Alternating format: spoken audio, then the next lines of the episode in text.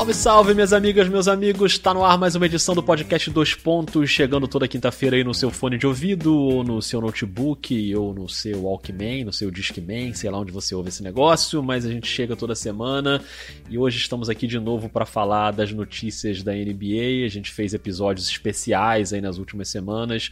Hoje a gente vai ficar um pouquinho mais em cima do noticiário, e o que não muda nunca é que tem obra aqui no meu prédio. Eu tô fazendo de tudo para vocês não ouvirem, mas talvez vaze aí uma maquita. Esse instrumento que quem me ensinou que é uma maquita foi Rafael Roque. Então, Rafael Roque, tudo bem por aí? E aí, beleza? Eu não ouço a maquita aí, mas talvez aqui, porque parece que eu ouvi dizer, comunicado, que vai começar uma obra aqui na outra coluna do prédio também. Então pode ser que a qualquer momento, eu acho que não, mas semana que vem, talvez no próximo episódio, já tenhamos a presença ilustre de ferramentas. Ferramentas sempre bem-vindas aqui no 2 Pontos. Lembrando para você que você pode mandar mensagem para a gente pelo Telegram, no contato NBA 2 Pontos, ou se você quiser participar do grupo lá do Telegram também, você procura lá o grupo, que é o grupo dos ouvintes, que tá bombando. Rafael Roque, não consigo acompanhar. Você consegue acompanhar o grupo dos ouvintes do Telegram? Cara, eu entro de vez em quando, dou uma lida lá, vejo os debates que estão e saio. Porque se eu entrar para debater, esse que é o problema. Já não consigo muito ficar... Eu já estou tentando diminuir o tempo de celular. Se eu ficar aí naquele ali, eu vou morar naquele grupo, aí já era, né? Mas para você que quer entrar no grupo, o link é telegram.me/ouvinte2 pontos, sendo que o 2 é o número 2. Então procura lá o povo, que o povo é animado, o grupo é bem legal e tá sendo sucesso, hein? Tá sendo sucesso. Mas Rafael Roque, depois de ficar montando um monte de ranking aí, ranking de dupla, ranking dos campeões da década, para com essa palhaçada e vamos falar de notícia, porque a notícia dessa última semana para cá é que a NBA vai voltar e já definiu a sua data e já houve o acordo entre a Liga e o Sindicato dos Jogadores.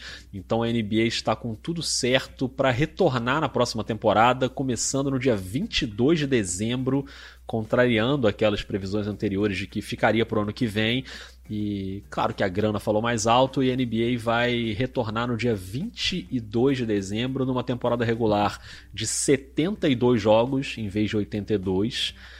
E a gente sabe que tem várias questões aí para a gente debater sobre esse assunto, mas o fato é que a NBA volta antes do Natal. Rafael Roque, você está pronto para debater esse tema? Rapaz, mas já, né? Que momento. Não, sim. Já? É legal pelo aspecto, né? Assim, beleza, vai voltar, vai ter. Mas assim, a gente passou um maior tempão debatendo sobre isso antes da volta da bolha. E ficou naquela situação de impasse e tudo mais. E agora, assim, a situação não está nada melhor do que estava. Nos Estados Unidos, na verdade, o número de casos novos é maior do que naquela época, e diário. E vamos voltar. É o famoso fecha os olhos e reza, né? Não, e com uma diferença muito básica aí. Sem bolha. Exatamente, que não tem bolha, né? A diferença muito básica é essa. Não, e sem bolha. Sem bolha. Essa foi, assim, e agora, você tinha alguma dúvida que a questão primordial da decisão era financeira e todo em volta era vamos tentar remediar e tornar o negócio mais seguro possível para atender os interesses financeiros? Agora essa dúvida não existe mais, né? Porque o argumento fundamental para a tomada de decisão foi: se adiarmos em um mês, porque a dúvida era 22 de dezembro ou 18 de janeiro, no final. Se adiarmos por esse quase um mês, a perda gira em torno de 500 milhões de dólares. Isso vai diminuir o salário do time, vai ser menos jogos, menos salário, menos dinheiro para os donos. Enfim, e aí resolveu se voltar antes e um abraço, né? Ficou bem claro que no fim das contas o que pesou foi a grana, e é claro que assim, o primeiro retorno, né, da temporada anterior, também o que pesou foi a grana. Você podia ter esperado mais, mas assim, tem a situação econômica dos times também. Os proprietários são bilionários, mas que não gostam de perder nenhum centavo, então ficam também muito preocupados com isso, e você tem toda uma economia ali que também é importante de você fazer essa roda girar e o dinheiro circular. É claro que a pandemia teve um impacto econômico gigantesco em todas as atividades no mundo inteiro, e a gente já sabia que a grana ia ser um fator fundamental. A questão, Roque, é que a gente desde o início aqui, quando começou a possibilidade de voltar na bolha na temporada anterior, A gente estava sempre batendo nessa tecla da questão sanitária, da questão da pandemia, do quanto seria possível fazer isso, né, preservando o máximo as pessoas de se contaminarem. E eu confesso que eu fui muito cético em relação à bolha, porque não era uma bolha 100% garantida, porque a gente tinha pessoas entrando e saindo de alguma forma, os funcionários, mas dentro da bolha a NBA fez um papel exemplar e não teve nenhum caso entre jogadores, comissões técnicas, e conseguiu passar incólume aí nesse aspecto e deu uma lição para as outras ligas do mundo inteiro de como é que se faz o negócio. A questão é que agora o cenário é diferente, né? Porque não tem bolha, cada time vai estar aí na sua cidade, no seu ginásio, e como você falou, a pandemia ainda não está controlada nos Estados Unidos, você tem diferentes cenários em diferentes estados, tem estados que já estão melhores, estados que estão piores. A gente está vendo hoje na Europa uma volta feroz da pandemia, do Covid, com uma segunda onda avassaladora. Já tem países da Europa com toque de recolher, em estado de emergência, com maior número de casos por dia do que tinha em março, abril, maio, né, no auge ali da pandemia. Então a coisa está muito complicada por lá. A Europa, só lembrando, também voltou com a maioria das suas ligas esportivas, com futebol, com basquete, enfim, tudo rolando. Mas a gente tem essa preocupação e aí a gente tem um alerta. A gente está gravando esse episódio na quarta-feira, né, um dia antes da publicação, e na terça-noite já chegou a notícia de que, por exemplo, o New York Knicks fechou o seu centro de treinamento porque detectou 3 casos de Covid de funcionários. Então era óbvio que, se com a bolha a gente já tinha uma certa apreensão, será que o vírus vai entrar, será que não vai? Você imagina com jogadores, cada um na sua cidade, indo para sua casa, voltando, com entra e sai, por mais que você tome cuidado, que você tenha testagem, que você use máscara e que tente manter um certo distanciamento, é muito complicado. Acho que um bom exemplo disso é o que a gente tem visto, por exemplo, no futebol brasileiro. Claro que essa comparação é esdrúxula, porque aqui é tudo muito mais bagunçado, mas a gente tem nessa semana um surto gigantesco no Santos Futebol Clube, né, com mais de 40 casos no time masculino, no time feminino. Esse tipo de coisa acontece, é difícil você controlar quando você não está com todo mundo dentro do mesmo ambiente. Acho que essa é a grande preocupação, né, Roque? É isso, e se você hoje, acho que não existe mais a possibilidade de você conversar com alguém aqui no Brasil, enfim, ou lá fora mesmo. É muito difícil que você converse com alguém que a pessoa vai dizer assim, não conheço ninguém que teve. É. Assim, acho que não, já estamos num patamar que não, isso não é mais possível. E você imagina numa organização, né, na quantidade de gente que envolve a organização para um time funcionar. Então é óbvio que toda hora você vai ter alguém que ou está contaminado ou convive com alguém que está contaminado, porque está em outro círculo, enfim. É quase impossível assim, você não ter essa situação. E o mais assim, curioso, talvez não seja a palavra, mas não deixa de ser curioso, é porque porque a NBA, nesta quarta-feira, no momento que gravamos o podcast, ela enviou um memorando para os times, que tem times que vão pleitear ter público, né? Porque nos jogos.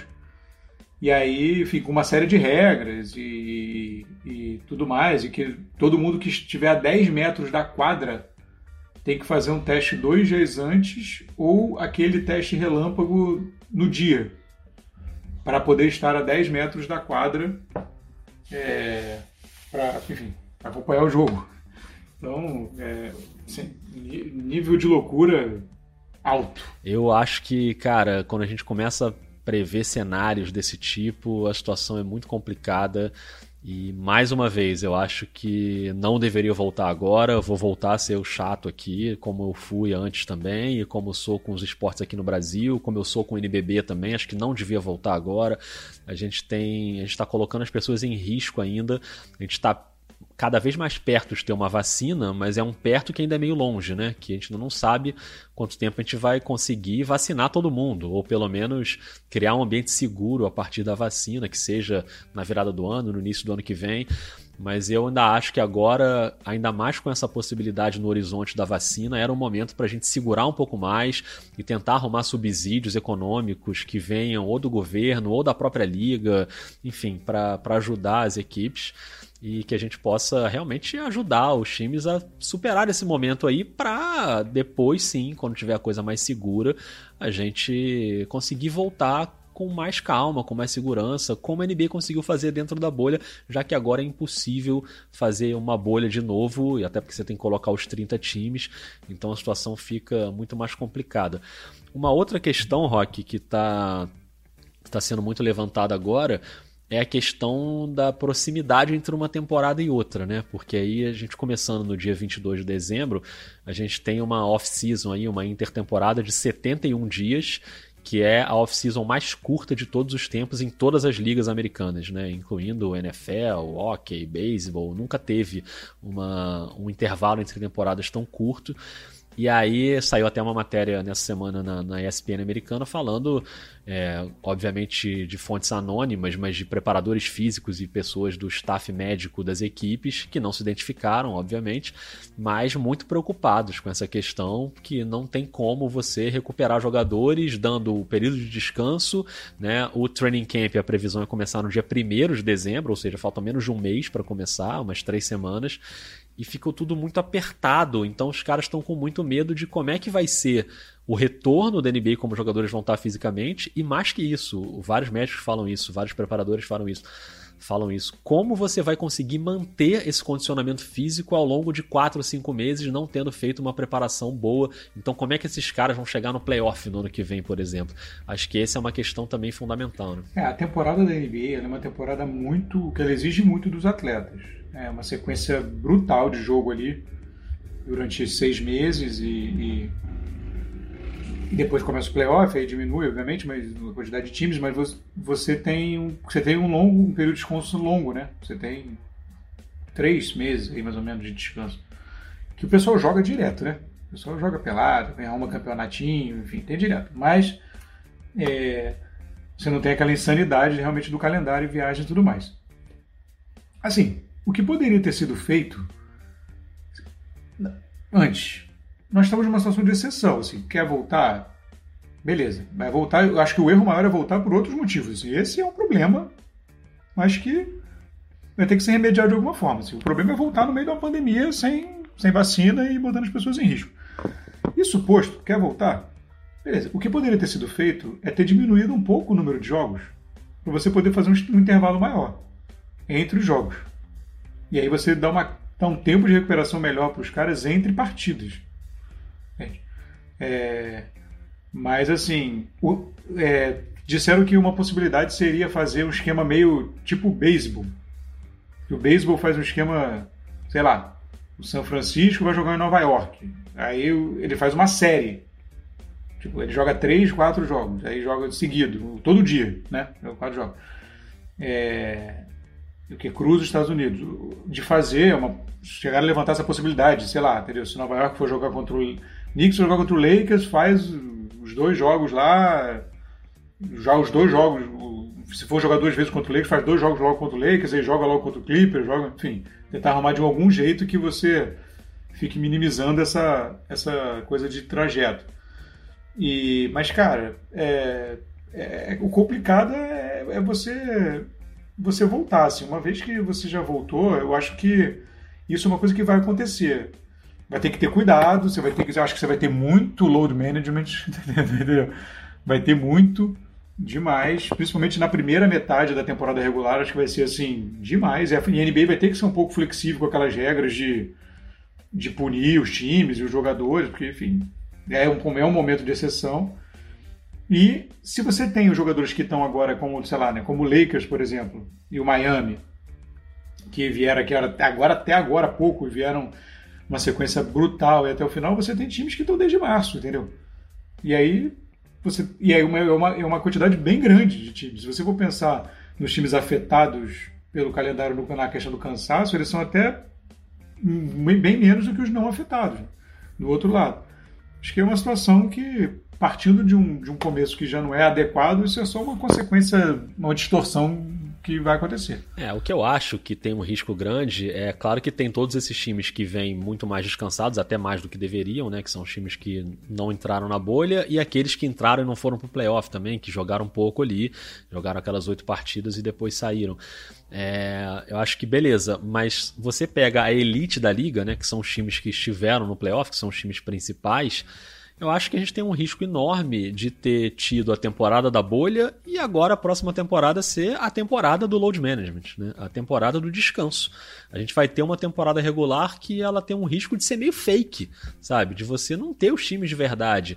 Quantas vezes a gente reclamou do Clippers, né? E eu nem reclamei em relação a isso, mas muita gente reclamando que, pô, mas tá poupando o Kawhi, poupa o Paul George, e aí você nunca vê o Clippers de verdade, só vai saber direito como é que é esse Clippers no playoff. Isso pode se multiplicar pela liga, né? Por vários times de elite da liga. A gente já viu jogadores, acho que foi o Danny Green que falou, outros jogadores também, né? Falando, cara, eu duvido que o LeBron James vai jogar direito, né? O LeBron vai jogar um jogo aqui, outro ali, e vai ser poupado direto nesses primeiros meses de temporada regular. Então, qual é o custo, né, de você apressar uma volta agora? É, o custo, obviamente, é o custo financeiro, né? Que a gente sabe que o motivo é o financeiro, a gente já falou aqui no início. Mas você tem um custo técnico aí que eu acho que pode ser muito cruel. É claro que a NBA vai dar um jeito de fazer um negócio, de ser atrativo, de ter bons jogos. A gente sempre fica preocupado, no fim das contas, quando a bola sobe, a gente está ali interessado em ver, em acompanhar. Mas eu acho que a gente pode ter uma temporada regular que tem um risco de ser a pior de todos os tempos na NBA. Uma temporada regular que já vai ser mais curta e vai ser disputada ali meio... Ah, beleza, vai poupando aqui, o que importa é a gente chegar saudável lá no playoff. Então, acho que para quem não gosta de load management, é bom se preparar, porque a partir de 22 de dezembro, acho que tende a ser uma farra isso aí. É, eu acho que sim. Eu acho que vai acontecer e aí você pode acabar tendo... alguns times que estão em situações muito peculiares, você pode ter times que vão aproveitar disso, né? E nenhum problema é aproveitar disso, tem que aproveitar disso. Cada um entra para ganhar com a estratégia que compete a ele, que convém. É, mas times que estão há mó tempão e que agora tem a chance, tipo o Golden State Warriors, que tá com jogadores voltando de lesão, vão ganhar ritmo vão jogar, né? Vão jogar, porque estão jogando sem jogar há um tempão, vão jogar. O Nets, né? Você tem o Duran voltando, vai ser bom para jogar, vai jogar, tá há um tempão sem jogar. Então, são times que provavelmente vão atuar com mais força máxima, talvez, do que os outros, e tem chance aí de fazer uma frente aí logo no início, dependendo. É, e uma outra coisa que a gente tem é que na semana que vem já tem o draft, né, e a gente já tá com vários boatos aí de trocas, de possíveis mexidas, né, nos times. Começa a draft e começa o quê? É... Logo depois. Free agents. E você acha que a free agency, a gloriosa free agency, pode ser diferente também por causa disso, dos times terem mais pressa para já fazer logo tudo agora e correr para esse training camp? Você acha que pode ter alguma alteração por causa do calendário de prejudicar também esse período de free agency? Cara, eu acho que os times vão ser mais... Acho que você vai ter um pouco de cuidado, porque o cap sofreu um abalo aí, né, com essa questão da menor arrecadação, né? A NBA perdeu bilhões de dólares em arrecadação. Então, assim, o cap que tinha previsão de subir, não subiu. E acho que isso vai afetar um pouco o planejamento dos times. Mas acho que tem gente falando isso, que o período menor, porque você vai começar agora, né? Você vai começar dia 20... Você pode contratar, assinar a partir de 22, mas abre dia 20 de novembro. E o treinamento começa 10 dias depois. Então, da abertura do mercado, quando você pode assinar. Então, eu acho que vai ser uma semana frenética, porque você tem que começar com os jogadores. Até porque você vai ter 3 semanas de treino para cobrir. Então, você tem que ter o time logo, né? Não dá para ficar enrolando muito. E isso talvez cria um ambiente mais favorável para os times, né? Tem que ver para onde vai, quem vai ter o poder de barganha maior, se os se os times vão ficar desesperados, isso vai fazer subir o preço de alguns jogadores, ou se a velocidade também vai fazer os jogadores aceitarem salários mais baixos. Tem que ver quem vai piscar primeiro. É, essa situação das trocas, enfim, isso talvez seja até uma questão menor aí. Para mim, o que pega mais e o que mais me preocupa é a pressa que a NBA vai ter que ter para resolver os protocolos e as logísticas e as questões sanitárias, né? Coisa que a NBA teve muito tempo para pensar, porque ela ficou 4 meses parada, né, quando a pandemia chegou e pôde pensar e testar e ver como é que seria a logística da bolha, e era uma logística complicadíssima e que foi muito bem resolvida. E agora, assim, a temporada mal acabou e eles já estão tendo que resolver uma logística que também é complicadíssima, porque não tem bolha, então você tem que definir todos os protocolos, como é que vai ser com esse negócio de público no ginásio, alguns vão ter público, não vão, qual é o protocolo para quem tiver público, para os funcionários, para os jogadores, como é que vai ser testagem, como é que vai ser em cada cidade está num estágio diferente em relação à Covid. Então isso para mim é o que mais me assusta, e eu acho até que o Adam Silver devia pegar um aviãozinho e fazer um estágio aqui no Brasil rápido para ver como é que o nosso futebol está fazendo, para evitar fazer tudo ao contrário, porque a coisa está bem complicada por aqui. Toda hora a gente vê, né, times de futebol com casos mas assim, eu fico, é óbvio que assim, o nosso futebol geralmente faz tudo errado, né? Não tem controle, é tudo uma bagunça. Mas eu fico pensando, mesmo havendo controle, você sendo obrigado a fazer viagens de um lugar para o outro, né?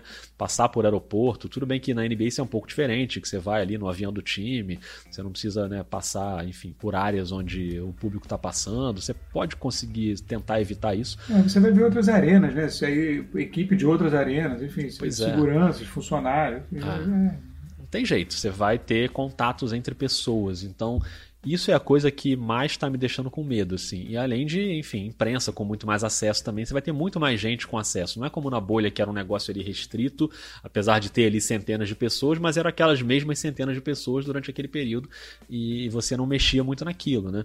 Agora não, agora é a vida normal, entre aspas, só que com os protocolos rigorosos, que eu não tenho dúvida que a NBA vai tentar fazer da maneira mais segura possível, com os protocolos mais rigorosos possíveis. Mas eu não sei, Roque, eu não sei se eu tô meio pessimista demais, mas eu continuo com o pé muito atrás, assim, com essa volta, e não sei se tem algum ponto aí que a gente não abordou e que você queira abordar, mas sei lá, eu tô com medo. Não, um ponto que eu acho só, um ponto para um questionamento mesmo que eu deixo, assim,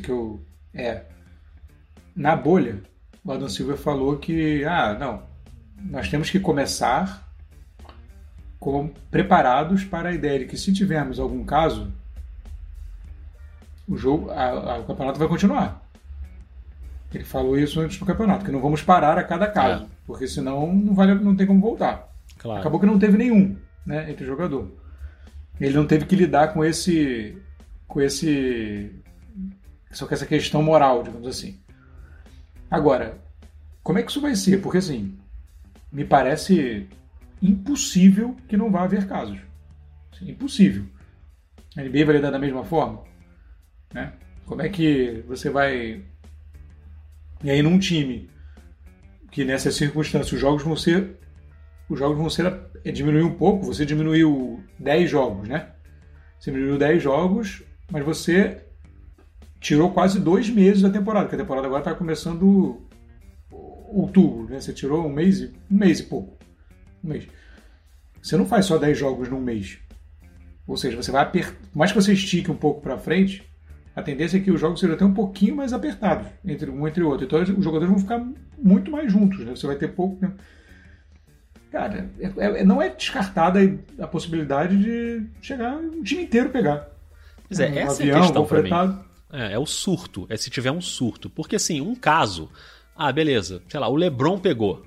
Ok, é o LeBron, é o cara, mas beleza, você afasta o LeBron, ele fica fora ali 2 semanas, quarentena, volta, curou, beleza, segue o jogo.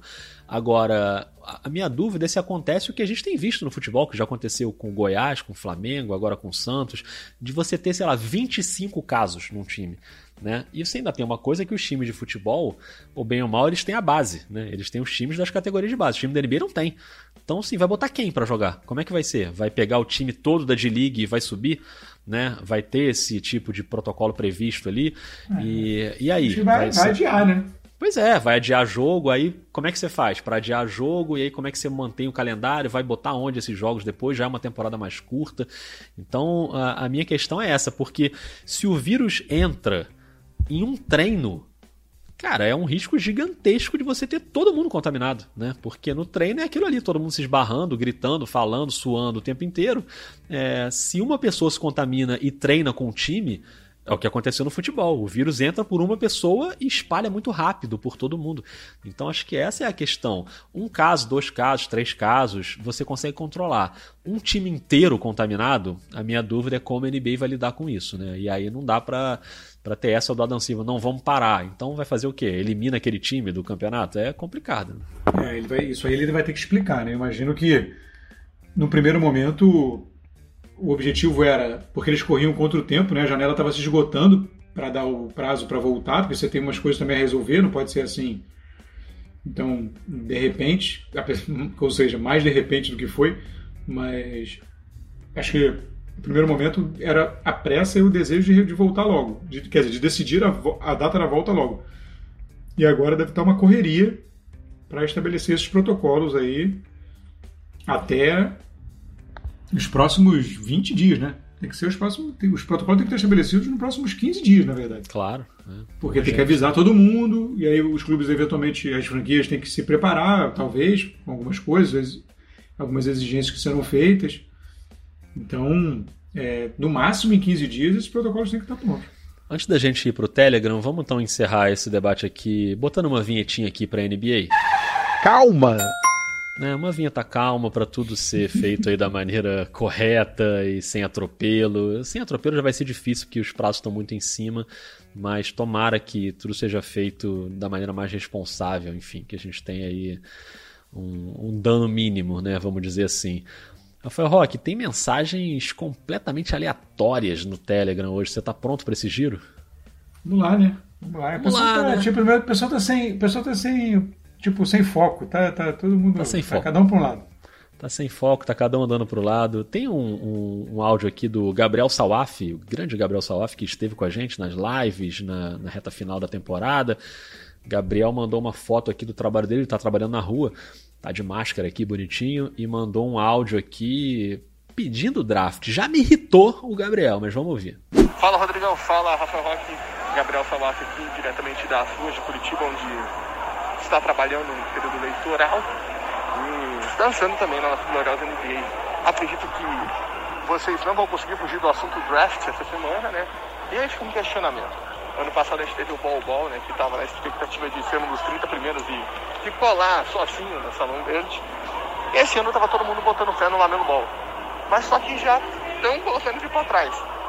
Ter um nome que lembra bola em português é um fator decisivo no draft. Um abraço e responda esse questionamento para o serviço.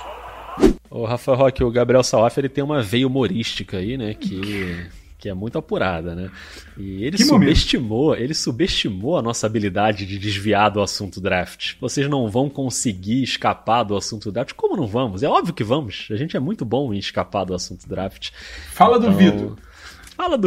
E digo mais, fala duvido pra semana que vem, pra ver se a gente não vai conseguir escapar também. A gente vai dar um jeito, Rafael Roque. Você que se vire aí, arruma um jeito de a gente escapar desse assunto, porque eu tô meio por fora de draft. Mas ele faz essa piadinha aí com o Lamelo e com o Bol Bol. Tem um fundo de interessante ali na piada. Gostei. O pessoal do Green Room, né? Que são aqueles prospectos... Uhum. Mais destinados à previsão que ele fala, citou até o caso do Bol Bol aí, que eles têm expectativa de serem draftados, né, na primeira rodada, estão recebendo da NBA um kit, né, com telefone, esse pedestal, ele botar luz, para fazer o draft, né, amigo? Porque, enfim, estão recebendo um kit, vai ser o Green Room privado, né? Green Room Home Office. Tinha que mandar um pano verde, né? Botar atrás. Vai dar aquela ambientada. Verde, botar coisas verdes ali, né? Vai dar aquela ambientada. O Rock, chegou um áudio também totalmente aleatório do Valdo Pereira. O Valdo, ele tinha falado semana passada que ele é novo no Telegram, mas que escuta a gente sempre. E foi ele que pediu, você vai lembrar, pra gente fazer episódio 3 vezes por semana. Tomou uma vinheta calma na venta, você lembra disso? Lembro.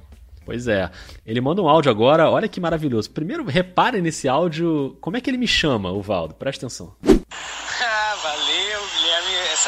Essa vinheta aí, eu aceito. Calma. Talvez 3 dias não, mas que tal 2? Que tal 2 dias da semana? Não dá? E outra coisa pra vocês aí, Rock, me diz aí uma lista de jogadores fodas que não tem título. O meu top 1 é Allen Iverson. Um abraço.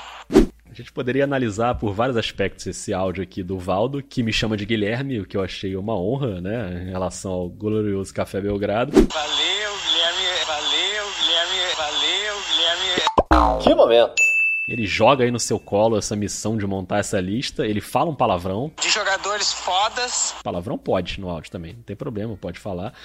E fala do Allen Iverson. O Allen Iverson geralmente ele lidera essas listas, né, de grandes jogadores que não tem título. Você tem algum na sua cabeça, Rafael Roque, que você gostaria que tivesse ganhado um título? Ah, aqui é mais recente, né? O Chris Paul não tem, né? Chris Paul vai mudar de time, hein, Rafael Roque? Olha aí, hein? Olha lá, hein? Mas eu acho que pra onde ele vai ganhar nada não, hein? Será? Complicado. Não sei, mas vamos falar de free agent semana que vem.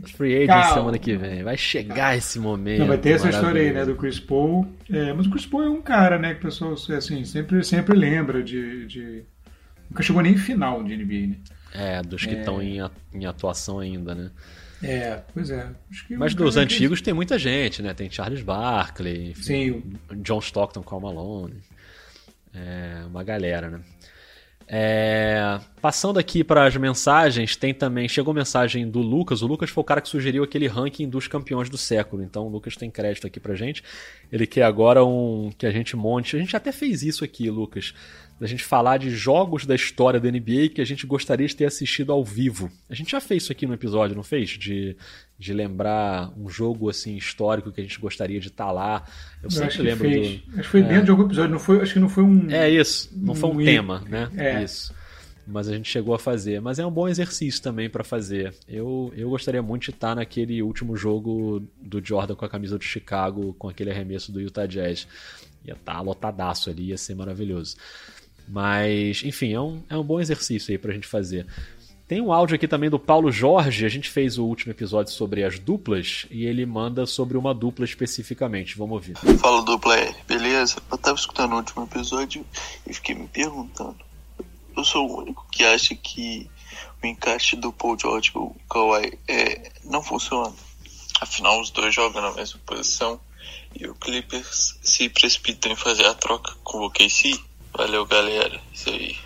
Eu não sei se ele é o único não, mas eu não acho que é uma questão de encaixe exatamente Paul George e o Kawhi. Acho que o Kawhi joga um pouco mais na posição 4 ali, né, no Clippers. Acho que dá para os dois coexistirem. A questão é que não rolou, né, nessa temporada a química do elenco do Clippers, né? Eles precisam muito disso, então acho que foi isso. Mas você acha que é uma dupla inviável pelas posições, por serem originalmente dois jogadores da posição 3?